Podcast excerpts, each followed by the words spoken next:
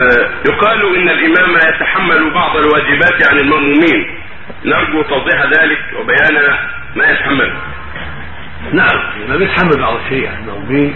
من ذلك أنه يتحمل السهو عنهم. فإذا سهى المأموم ما عليه سجود. إنما يسجد الإمام ويسجد معه.